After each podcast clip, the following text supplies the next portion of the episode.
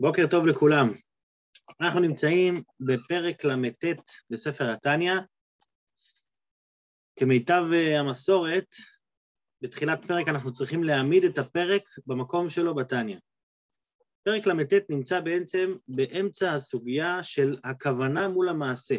סוגיה שהתחלנו בפרק למתח, שבה אדמור הזקן בעצם מסביר, אחרי שהוא הסביר בעריכות שהמעשה הוא העיקר, הוא התחיל להסביר בעריכות מחדש שהמעשה לבד לא מספיק, אלא המעשה צריך להיות מעשה טוב ומאיר, כמו גוף שמצריך שהנשמה תחיה אותו באופן תמידי, כך גם המעשה מצריך שתהיה לו כוונה, כי הכוונה היא הנשמה של המצווה עצמה.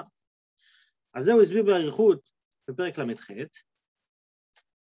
בפרק שלנו, פרק למ"ט, אדמור הזקן הולך להיכנס לנושא שהוא קצת מעניין, אבל הוא בתוך הנושא שלנו. הנושא שהוא הולך לדבר זה הנושא של הנשמות והמלאכים. עכשיו, למה זה נוגע לנו כל כך? אנחנו נראה בפרק הזה שהסגנון של אדמור הזקן, בפרק שלנו משתנה, פתאום הוא מתחיל לדבר על דרגות גבוהות, על דברים, על הנשמות, על המלאכים, על עולמות עליונים, סגנון שאנחנו לא כל כך רגילים לו בספר התניה, אבל היות שהאדמו"ר הזה כן לא כותב לנו ספר של קבלה בשביל שנלמד קבלה, אלא הכוונה שלו זה שאנחנו נעבוד את השם ונדע כמו שצריך להתמודד עם הבעיות שלנו, אז לכן הפרק הזה הוא נוגע גם כן לחיים שלנו, למרות שזה שפה גבוהה, אבל זה פרק שהוא נוגע לחיים ממש. בשביל להבין את הפרק הזה נעשה הקדמה ממש קצרצרה, יהיה לנו הרבה זמן להאריך, אבל בגדול. הפסוק המרכזי שהאדמו"ר הזה כן רוצה לבאר בספר התניא הוא, כי קרוב אליך הדבר מאוד בפיך ובלבבך לעשותו.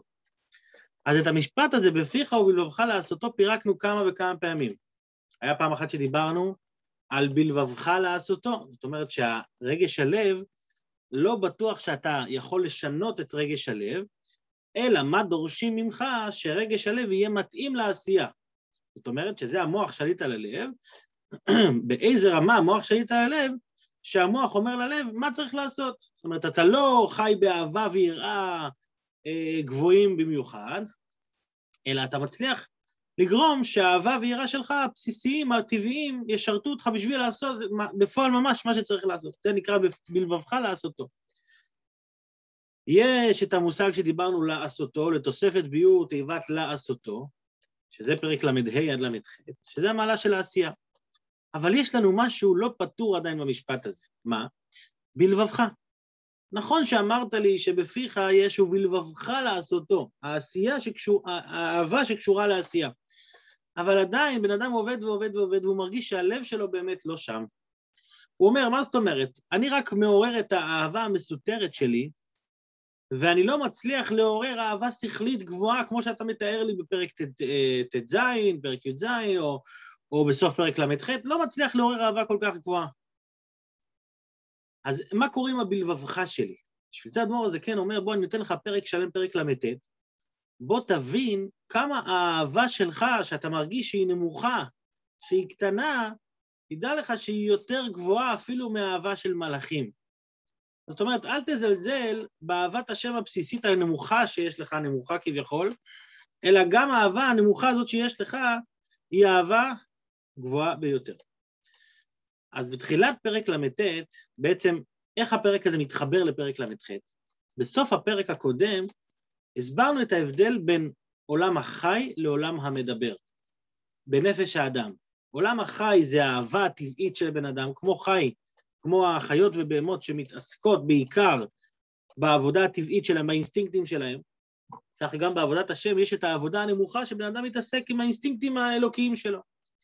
ויש עבודה נעלית יותר, שהיא עבודת ההתבוננות הגדולה שמולידה אהבת השם ויראת השם, שזה דרגה מאוד מאוד גבוהה, שהיא מולידה אהבה חדשה. וזה כבר דרגת מדבר, כמו השכל שיוצא מעצמו. עכשיו, בשביל להעמיד את הדרגות האלה בנשמות והמלאכים, אדמו"ר הזקן עושה לנו סדר כאן בעולמות עליונים, ומגדיר לנו איפה נמצאים המלאכים, איפה נמצאים הנשמות, בשביל שאנחנו נבין, אנחנו חושב שנזכור את הנקודה הזאת במהלך כל הפרק, כי זה פרק שהוא לא יהיה לנו קל כל כך, אבל שנבין שהנקודה היא שזה שייך לנו. שזה אומנם דרגות גבוהות מאוד, אבל אנחנו שם, זה כשאני מקיים מצווה, כשאני עובד את השם באהבה וביראה, אז אני שם עד הסוף. טוב, אחרי הקדמה הזאת אפשר להתחיל את הפרק ונקרא אותו לאט לאט, ובעזרת השם גם נעשה ונצליח. אז אני משתף פה את המסך.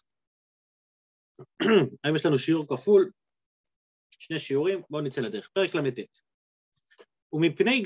ומפני זה גם כן, נקראים המלאכים בשם חיות ובהמות.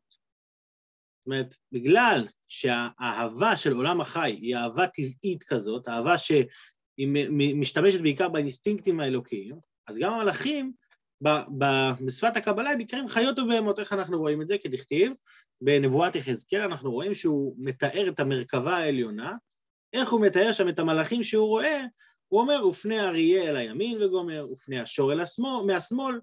זאת אומרת שאנחנו רואים שהחיות, המלאכים מתוארים כחיות. קו החסד זה אריה, קו הגבורה זה השמאל, זה השור. למה המלאכים נקראים חיות? לפי שאינם בעלי בחירה. למלאך, לא משנה כמה הוא עובד, הוא לא בעל בחירה. כמו חיה, שהיתרון היחיד שיש לה, על דברים אחרים, זה שיש לה תנועה, שיש לה אולי רצונות ורגשות, אבל בחירה אין לה. מה זה אומר אצל המלאכים? ויראתם ואהבתם היא טבעית להם.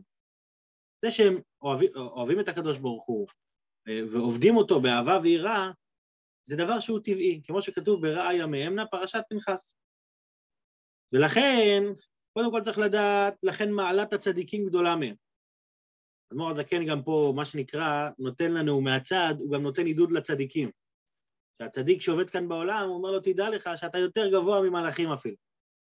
אבל כמו שאמרנו, הספר שלנו הוא ספר של בינונים, לכן הדבר הזה הוא כמו סוגריים. זאת אומרת, פרק למתת יכול לעודד גם את הצדיקים, אבל אנחנו פחות נרחיב על זה, בגלל שאנחנו רוצים לעודד את האנשים רגילים כמונו. אבל דבר ראשון, הצדיקים בדרגה הרבה יותר גבוהה ממלאכים. למה? כי העבודה של המלאכים זה עבודה בטבע שלהם. העבודה בסגנון שלהם, שהם, זה חלק זה טבוע בהם. ולכן מעלת הצדיקים גדולה מהם. כי מדור נשמות הצדיקים הוא בעולם הבריאה. מדור המלאכים בעולם היצירה. בוא נגיד פה עוד מילה ככה כללית, הפרק הזה יהיה עם הרבה הקדמות, אבל נשתדל שההקדמות יהיו קצרות. בוא נגיד פה מילה על 4 העולמות, בסדר? יש לנו 4 עולמות, אצילות, בריאה, יצירה, עשייה, זה מלמעלה למטה. באופן כללי, אומרים שזה גם כנגד 4 אותיות של שם השם, י' כ' ו' כ', שעולם האצילות זה הי', ועולם העשייה זה ה' הנמוכה, ובאופן פרטי יותר, אם מדברים על כמו נשמה של האדם, שבנשמה שלנו יש 10 כוחות, אז גם 10 הכוחות האלה מתחלקים ל4 חלקים, ומה הם 4 החלקים? נקרא חוכמה, בינה, מידות ומלכות. זאת אומרת, חוכמה, נקודת החוכמה זה מה שנקרא גם עצם הנפש במקומות מסוימים, שזה כמו שאמרנו, אהבה מסותרת עם נקודת החוכמה. אחר כך יש לנו את הבינה, שהבינה היא כבר התפשטות השכל, זה לא נקודה, זה לא אינסטינקט, זה ההתפשטות, זה ההבנה וההשגה ברמה גבוהה. אחר כך יש לנו את 6 המידות, שזה המידות של האדם, הרגשות, עולם הרגשות, וספירת המלכות, שהיא העשייה, שהיא הדרגה הנמוכה יותר, שהיא אחראית על הביצוע בפועל ממש. בעולמות, איך זה הולך בעולמות? עולם האצילות נקרא עולם החוכמה. למה? כי שם מאיר, מה זה חוכמה? מאיר, הנפש מאירה בספירת החוכמה. אז עולם האצילות נקרא עולם החוכמה, שם אלוקות מאירה בגלוי, אין שום דבר אחר חוץ מאלוקות. עולם האחדות זה נקרא. עולם הבריאה זה נקרא עולם הבינה, כי שם זה עולם ההבנה וההשגה. זה העולם שבו שייך להשיג אלוקות. עולם היצירה זה כבר נקרא עולם הרגשות, שם מאירים 6 הספירות, ועולם העשייה זה עולם המלכות, הוא נקרא עולם המלכות, כי שם מאיר העשייה. עכשיו, חשוב להדגיש 2 דברים. דבר ראשון, בכל עולם קיימים כל הדרגות. זאת אומרת, גם בעולם האצילות יש את בינה והמידות, גם בעולם הבריאה יש לנו שם גם את החוכמה, וכן הלאה, כל עולם כולל את כל הספירות. רק השאלה היא מה מאיר יותר בגלוי באותו עולם. בכל עולם מאיר העניין שלו, ביחד עם כל, כמו שאומרים באושפיזין, כשאתה מביא אושפיזין, אז אברהם אבינו מגיע, אבל איתו מגיעים כל הצדיקים. זאת אומרת העולם כולל את כל הדרגות האלה, אבל מה מאיר בו במיוחד זה אותה דרגה ששייכת לו, זו הדגשה הראשונה. הדגשה השנייה, שמדברים על ארבעת העולמות, הרבה פעמים אנחנו נוטים לחשוב שארבעת העולמות זה איפשהו שם, תיקח חללית ותטוס מרחק של שנות אור, ככל שתטוס רחוק יותר, אתה תגיע גבוה יותר, תגיע לעולם גבוה יותר. והנקודה הזאת כמובן היא טעות, כי ארבעת העולמות נמצאים איפה? כאן, בדיוק כאן. כשאני נמצא בעולם ואני מתחבר לעשייה שלי, אז אני התחברתי לעולם העשייה. כשהתחברתי לעולם הרגשות שלי, אני נמצא כאן באותו מקום, אבל בעולם היצירה. זאת אומרת, עולם היצירה הוא עולם פה בעולם, רק בדרגה, רק ברובד פנימי יותר. וכן עולם הבריאה ועולם האצילות, כולם נמצאים ממש כאן. רק השאלה באיזה רובד של עולם אני נמצא. כי אנחנו יודעים שמושג של רוחניות, זה מושג כזה שהוא נמצא כאן, הוא לא מוגבל במקום מסוים, אלא זה רובד לפנים מרובד, עומק לפנים מעומק שנמצא כאן בעולם. אז אחרי ההקדמה הזאת אנחנו יכולים להבין מה שכתוב כאן, וגם מה שיהיה כתוב בהמשך. נשמות הצדיקים, איפה הם נמצאים? בעולם הבריאה. למה הם נמצאים בעולם הבריאה? אם אני מדבר מהר מדי, תעצרו אותי, פשוט מסתכל על השעון כל הזמן. צדיקים נמצאים בעולם הבריאה. עולם הבריאה הוא עולם השכל, עולם הבינה. שם יש ההבנה והשגה. וצדיק אמרנו שהוא מוליד אהבת השם ויראת השם. אצלו זה בגלוי. זה לא אהבה טבעית בלבד. לכן הוא נמצא שם. לעומת זאת המלאכים, שהמלאכים הם מתעסקים רק עם האינסטינקטים שלהם, שזה עולם הרגשות, שזה כמו עולם החי. עולם החי זה בעולם היצירה. לכן הם נמוכים יותר מהצדיקים. בהגעה, דמור זה כן מדגיש את מה שאנחנו מה שאמרתי בעל פה, והיינו בסתם מלאכים. זאת אומרת, גם, כמו שאמרנו, כל עולם כלול מכל הדברים. אז סתם מלאכים, מלאכים נמצאים בעולם היצירה, אבל חשוב לדעת שיש גם מלאכים עליונים בעולם הבריאה. למה? כי כל עולם משלב את כל הדרגות. אז גם בעולם הבריאה יכול להיות שיהיה מלאך שהוא שייך להבנה והשגה. אגב, איך קוראים להם? לא יקראו להם מלאכים, יקראו להם שרפים. כי הם נמצאים בדרגה גבוהה יותר, יש מלאכים, אופנים, שרפים, כל אחד, כל מקום לפי הדרגה שלו. אז סתם מלאכים אומר מקומם בעולם היצירה, אבל יש מלאכים עליונים בעולם הבריאה, שעבודתם בדחילו ורחים ושכליים, שזה אהבה ויראה, שמושתתים על שכל ולא רק על טבע, כמו שכתוב ברעממנה שם, שיש שני מיני חיות הקודש, טבעיים ושכליים, כמו שכתוב בעץ חיים. אז תבין שהעניין הזה הוא מאוד יחסי בכל עולם ועולם, כי כל העולמות כלולים מכל הדברים. בואו נחזור חזרה לבפנים. אז מה ההבדל בין עולם היצירה לעולם הבריאה? ההבדל שביניהם הוא, כי בעולם היצירה מאירות שם מידותיו של אינסוף ברוך הוא. אמרנו מה מאיר? עולם הרגשות. לבדן, שאין אהבתו, פחדו ויראתו וכו'. כמו שכתוב בתיקונים ועץ חיים, מה כתוב שם? דשית ספירין, ששת הספירות מקננים ביצירה. מה זה מקננים ביצירה? כמו הטיפור שבונה קן, היא מתעסקת בבניית הקן שלה. גם ששת הספירות, המידות, חסד, גבורה, תפארת וכו', הן נמצאות בעולם היצירה. שם זה המקום שלהם, עולם הרגשות. ובגלל ששם המקום של עולם, בעולם היצירה זה מקום המידות, לכן זאת היא עבודת המלאכים, שהמלאכים איפה נמצאים בעולם היצירה, כמו שאמרנו, סתם מלאכים, נמצאים בעולם היצירה. עבודת המלאכים תמיד יומם ולילה, לא ישקוטו מה העבודה שלהם, לעמוד ביראה ופחד. זאת אומרת, זה מה שהם שייכים לו, עולם הרגשות, אז הם צריכים תמיד לעמוד ביראה ופחד כולה. והיינו, כל מחנה גבריאל שמהשמאל, ועבודת מחנה מיכאל היא אהבה כולה. זאת אומרת, יש לנו עבודה מבחינת גבורה, שזה יראה ופחד, שזה מחנה גבריאל, מה שהוא אמר, פני השור אל השמאל, זאת אומרת, העבודה של צד השמאל, זה עבודת הגבורה, גבורה זה יראה, ויש עבודת האהבה, שזה צד ימין, מחנה מיכאל, אז שניהם נמצאים בעולם היצירה, משותף לשניהם זה שהם עובדים עם הרגשות, רגש של אהבה, רגש של יראה, כל אחד ברגש שלו, אז זה עולם היצירה, אבל בעולם הבריאה, מאירות שם חוכמתו ובינתו ודעתו של אין סוף ברוך הוא. מה מדובר פה? מדובר פה על השכל, מדובר פה על ההשגה. הוא מדגיש פה חוכמה, בינה ודעת, למרות שאמרנו שחוכמה זה עולם האצילות, אבל עדיין הוא מדגיש פה חוכמה, בינה ודעת. כנראה פשוט הכוונה היא להתבוננות שקיימת באור אינסוף, לא עכשיו ספירת החוכמה, אבל עדיין יש לעיין בזה, אבל זה הרעיון, שהן, מה קורה בעולם הבריאה, אז שם מאיר ההשגה האלוקית, השכל, חוכמתו, בינתו ודעתו של אינסוף ברוך הוא, שהן מקור המידות, ולא רק שהן מקור המידות, אלא והם ושורש להם.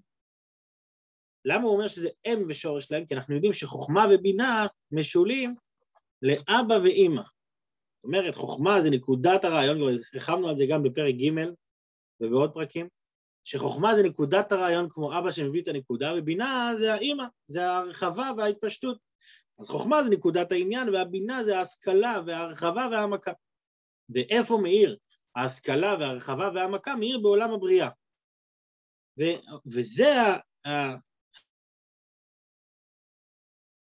האם והשורש,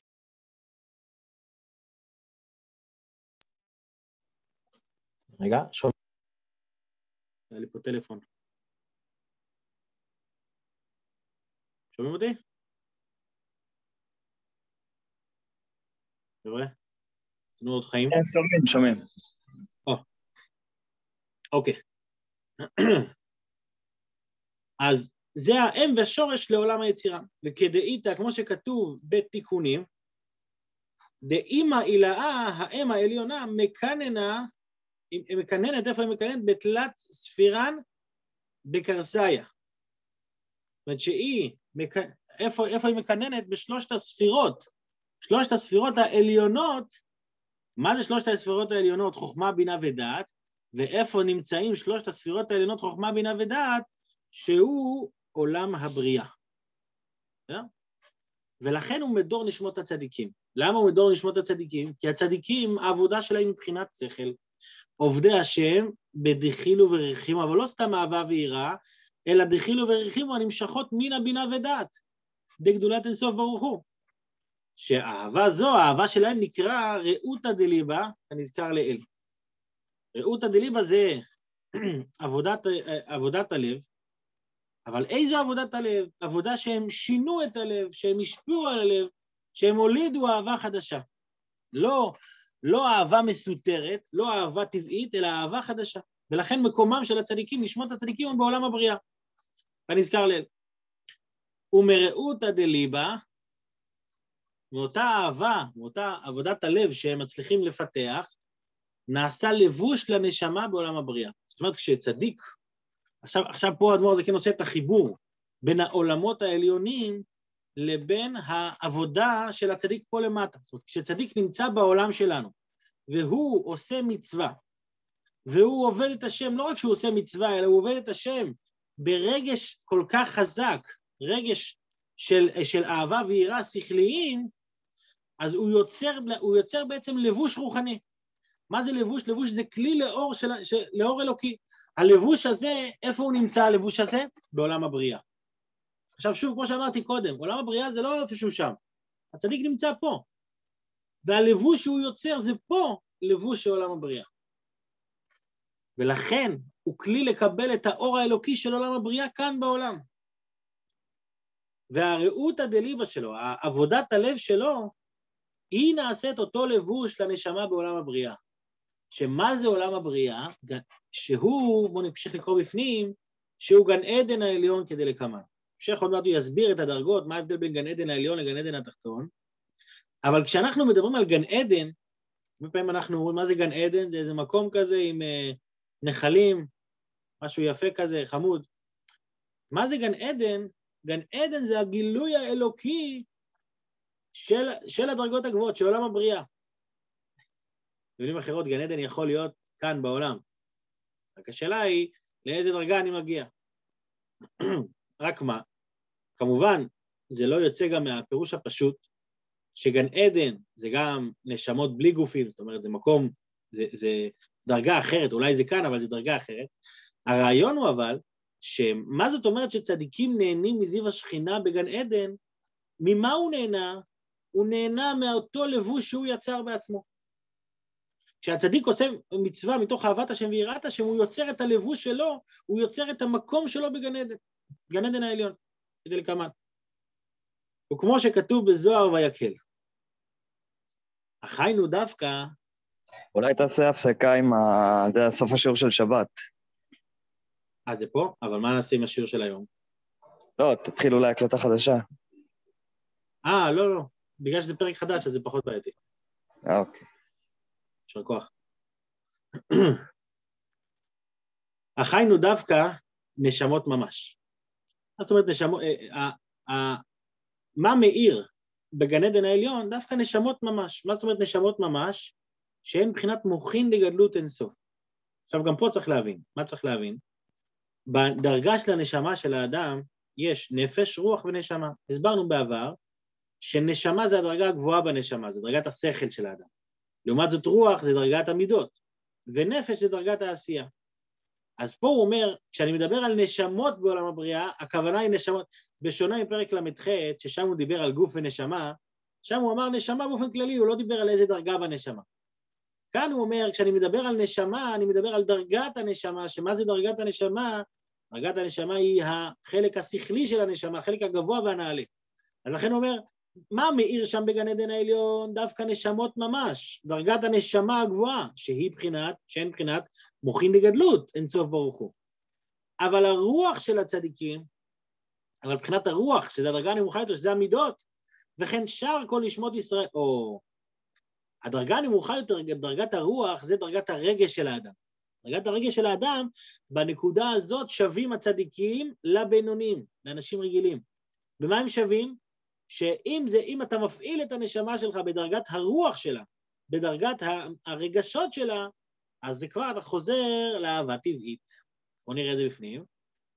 וכן, אז מבחינת הרוח של הצדיקים, וכן אותו דבר, שאר כל נשמות ישראל, שעבדו את השם בדחיל וברכים המסותרות בלב כל ישראל, זאת אומרת, זה לא הדרגה שיצרתי אהבה חדשה, אלא אני משתמש באהבה המסותרת שלי, אז היא לא יכולה לעלות לגן עדן לדרגה הגבוהה של עולם הבריאה, אז אין עולות לשם לגן עדן, לעולם הבריאה, רק בשבת וראש חודש לבד, רק בזמנים מיוחדים, אז הנשמה של הצדיק יכולה לעלות, זאת אומרת, אם הוא עבד את השם רק באהבה הטבעית שלו, ולא באהבה השכלית של דרגת הנשמה, אז זה לא עולה לעולם הבריאה. אבל כאן יש חידוש יפה, שזה כן עולה. זאת אומרת, זה לא עולה בעבודה הרגילה, אבל בזמנים מיוחדים כמו שבת וראש חודש, שזה זמנים מיוחדים מאוד, אז גם אהבה טבעית עולה. כאן הדמור הזה כן מכניס לנו בעצם, גם לבינוני. אתה עובד אהבה טבעית ואתה אומר, וואלה, זה לא שווה שום דבר, הוא אומר לך, מה זאת אומרת לא שווה? תדע לך שבשבת וראש חודש, גם שאתה בינוני, אתה יכול לעלות לעולם הבריאה. אתה יכול, מה שנקרא, לגעת בדרגת הצדיק בזמנים מיוחדים. ואיך זה קורה הדבר הזה? זה נקודה גם שהדמור הזה כן עכשיו יתעכב להסביר אותה, למה? בגלל שהמלאכים מרגישים מקופחים. אנחנו עובדים באהבה ויראה, טבעיים, ואנחנו נשארים תקועים בעולם היצירה. הנשמות עובדות גם באהבה ויראה טבעיים, ופתאום אתה אומר לי שבשבת וראש חודש הם עולים לעולם הבריאה, יש פה משהו לא פייר. אז הדבר הזה כן מתעכב להסביר פה את המעלה של הנשמות על המלאכים, גם הנשמות של אהבה ויראה טבעיים, זאת אומרת גם נשמות שלנו שהם עובדים בבחינת חי, שזה רק האהבה הטבעית שלהם, גם הם יכולים להגיע גבוה יותר מהמלאכים. איך? דרך העמוד. מה זה דרך העמוד? מבואר בקבלה שבין עולם לעולם, בין גן עדן עליון לגן עדן התחתון, יש עמוד. מה זה עמוד? פה ניקח משל גשמי שיש שתי קומות, אתה רוצה לעבור בין קומה אחת לקומה שנייה, אז יש מדרגות, שזה לעלות אחד אחרי השני, אבל יש עמוד. מה זה עמוד? אולי כמו אפשר לתת משל היום, כמו מעלית. מה זה מעלית? אתה נכנס בחדר, אתה בכלל לא מזהה שיש פה הבדל בין הקומות, נכנסת לחדר, לחצת קומה אחת, שתיים, בום, פתאום אתה בקומה שתיים. לא עשית שום דבר, לא עלית, לא התאמצת כמו בעלייה של מדרגות, אבל עברת מעולם לעולם. זה משל כמובן גשמי ומגושם. מה זה בעולמות? בעולמות זה אומר שהמעבר בין עולם לעולם, יש שני סוגי מעברים. יש מעבר שהוא עבודה והגיעה, עוד מדרגה ועוד מדרגה, ויש מעבר שהוא לא עבודה והגיעה, אבל הוא עבודה של התבטלות לגמרי ומעבר מדרגה לדרגה. מה בעצם קורה בעמוד הזה? בעמוד הזה בן אדם יוצא מהעולם שלו, נכנס למקום אחר, ניטרלי. זה נקרא ביטול. ביטול במציאות, שבן אדם מבטל את עצמו. הוא יוצא מהדרגה שהוא נכנס למקום אחר, עכשיו אני לא איפה שאני נמצא, הייתי במדרגה א', עכשיו אני מבטל את עצמי ויוצא מהמדרגה הזאת. בשביל לעלות לעולם גבוה יותר, אני צריך דבר ראשון לצאת מהמדרגה שלי, ואז אני יכול לעלות לדרגה גבוהה יותר. אז זה מה שהוא אומר, מה שמייחד את הנשמות, זה שיש להם את ההתבטלות האלוקית. למלאכים אין התבטלות אלוקית, למלאכים יש אהבה ויראה, יש עולם הרגשות. כשנשמה, כשבן אדם בעולם פה, עובד את השם באהבה ויראה טבעיים, אפילו שזה טבעי, אבל הוא היה צריך להפעיל פה התבטלות חזקה בשביל לעבוד את זה, הוא היה צריך לעבוד על עצמו. והביטול הזה גורם לו להצליח לעבור מעולם לעולם, מה שמלאך לא יכול לעשות. בואו נראה את זה רגע בפנים. איך קורה? דרך העמוד שמגן עדן התחתון לגן עדן העליון. שמה זה גן עדן העליון? שהוא, כמו שאמרנו קודם, עולם הבריאה. הנקרא גן עדן העליון, להתענג על השם, ליהנות מזיו השכינה. כי אין הנאה ותענוג לשכל נברא, אלא במה שמשכיל הוא מבין ויודע, הוא משיג בשכלו ובינתו, מה שאפשר להבין ולהשיג מאון סוף ברוך הוא. ההנאה הכי גבוהה שיכולה להיות לבן אדם, זה שהוא מבין משהו, זה תענוג שכלי נקרא, תענוג שכלי זה התענוג הכי גבוה שיכול להיות. הרבי הרש"פ פעם הסבירו, הרבי הרייץ, יש שבע מדרגות בתענוגים, תענוג של אכילה ושתייה, תענוג של מוזיקה, והכי גבוה זה תענוג שכלי. ואיך בן אדם מגיע לתענוג שכלי? על ידי חוכמתו ובינתו יתברך. זאת אומרת, כשהקדוש ברוך הוא נותן לו את היכולת להבין, איפה זה מאיר היכולת של ההבנה? המאירות שם בעולם הבריאה. ומה שזוכות נשמות אלו, אמרנו שהרי מדובר פה על בינונים, לא מדובר פה על צדיקים, הצדיקים הם חיים בעולם הבריאה, אבל נשמות אלו, שזה אנשים רגילים, בינונים, או דרגת הרוח של הצדיק, מה שזוכות נשמות אלו לעלות למעלה מהמלאכים, אף שעבדו בתחיל ורחיב וטבעים לבד. במה הם שונים מהמלאכים? היינו מפני שעל ידי דרכילו ורחימו, על ידי אהבה ויראה שלהם, של הבינונים, של האנשים הרגילים, התקפי הסטרא אחרא, הם כפו את הקליפה המלובשת בגופם, בין מבחינת סור מרע, לכבוש התאוות ולשובה, זאת אומרת, הם עשו עבודה פה, הם שברו את עצמם, המלאכים לא שוברים את עצמם, הבן אדם שהוא עובד הוא שובר את עצמו, מבחינת סור מרע, לכבוש את התאוות ולשוברן, ובין מבחינת עשה טוב כנזכר לאל, והם היו בעלי בחירה, מה שמייחד את הנשמות שהם בעלי בחירה. אז גם אם אני עובד ברמה של אהבה טבעית ולא אהבה שכלית, אפילו אם אני לא צדיק, אני יותר גבוה מהמלאכים.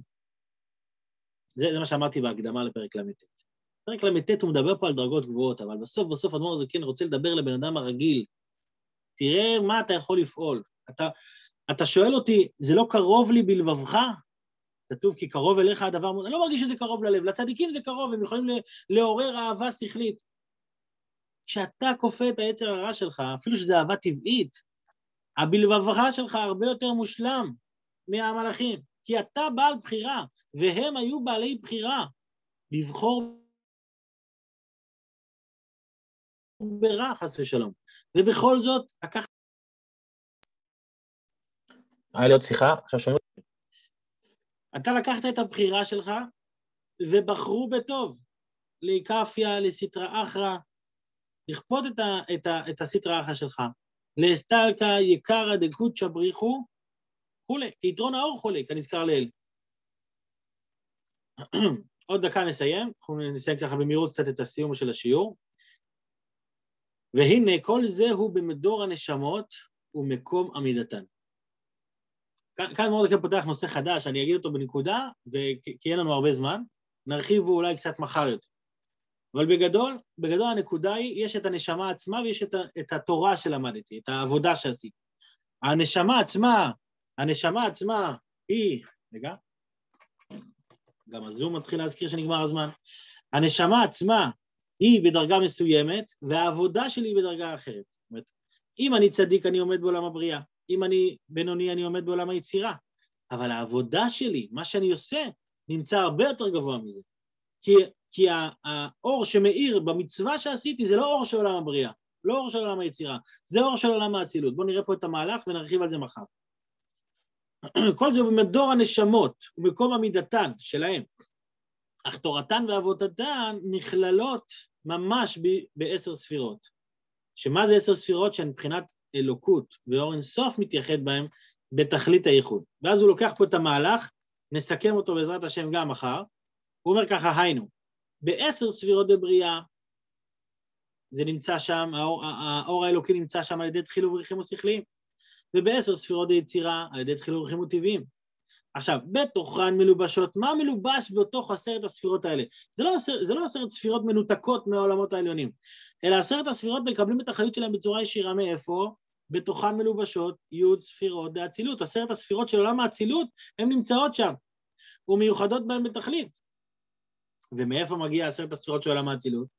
ועשרת הספירות האצילות מיוחדות בתכלית, במאצילן אינסוף ברוך הוא.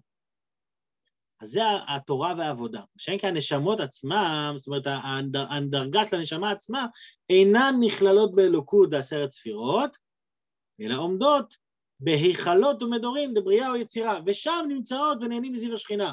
מה זיו השכינה? הוא אור אינסוף ברוך הוא המיוחד בהם, בעשרת הספירות דבריאה או יצירה, והוא זיו תורתן ועבודתן ממש, זאת אומרת, הם נהנים ממה שהם עצמם יצרו שם, כמו שאמרנו קודם, עיין זוהר ויקל, דף רשיות, כי שכר מצווה היא המצווה עצמה, כמו שדיברנו על הגאולה, שהגאולה העתידה, היא תהיה הביטוי של מה שאנחנו עשינו עכשיו בעולם, גם בגן עדן, מה שהם נהנים מזיו השכינה, זה שכר המצווה, זה המצווה בעצמה. אז רק לסכם את הנקודה הזאת ונרחיב עליה מחר, יש את הנשמה עצמה שהיא עומדת במקום מסוים, שאם היא עובדת בשכל היא בבריאה, אם היא עובדת ברגש היא ביצירה, אבל יש את מה שהיא עובדת, היא ממשיכה לעצמה אור מעולם האצילות, וזה מאיר לה איפה שהיא נמצאת. אז עד כאן השיעור להיום, אנחנו עוצרים ככה ועושים פה נקודה, מחר אנחנו עולים עוד טיפה גבוה, אבל חשוב להבין שזה הכל נוגע לעבודת הלב שלי ביום יום. שיהיה לנו בינתיים יום מוצלח, שבוע מוצלח, שבוע של הכנות לפסח, הכל בקלות, מהירות ורוגע. שבוע טוב. שקויה.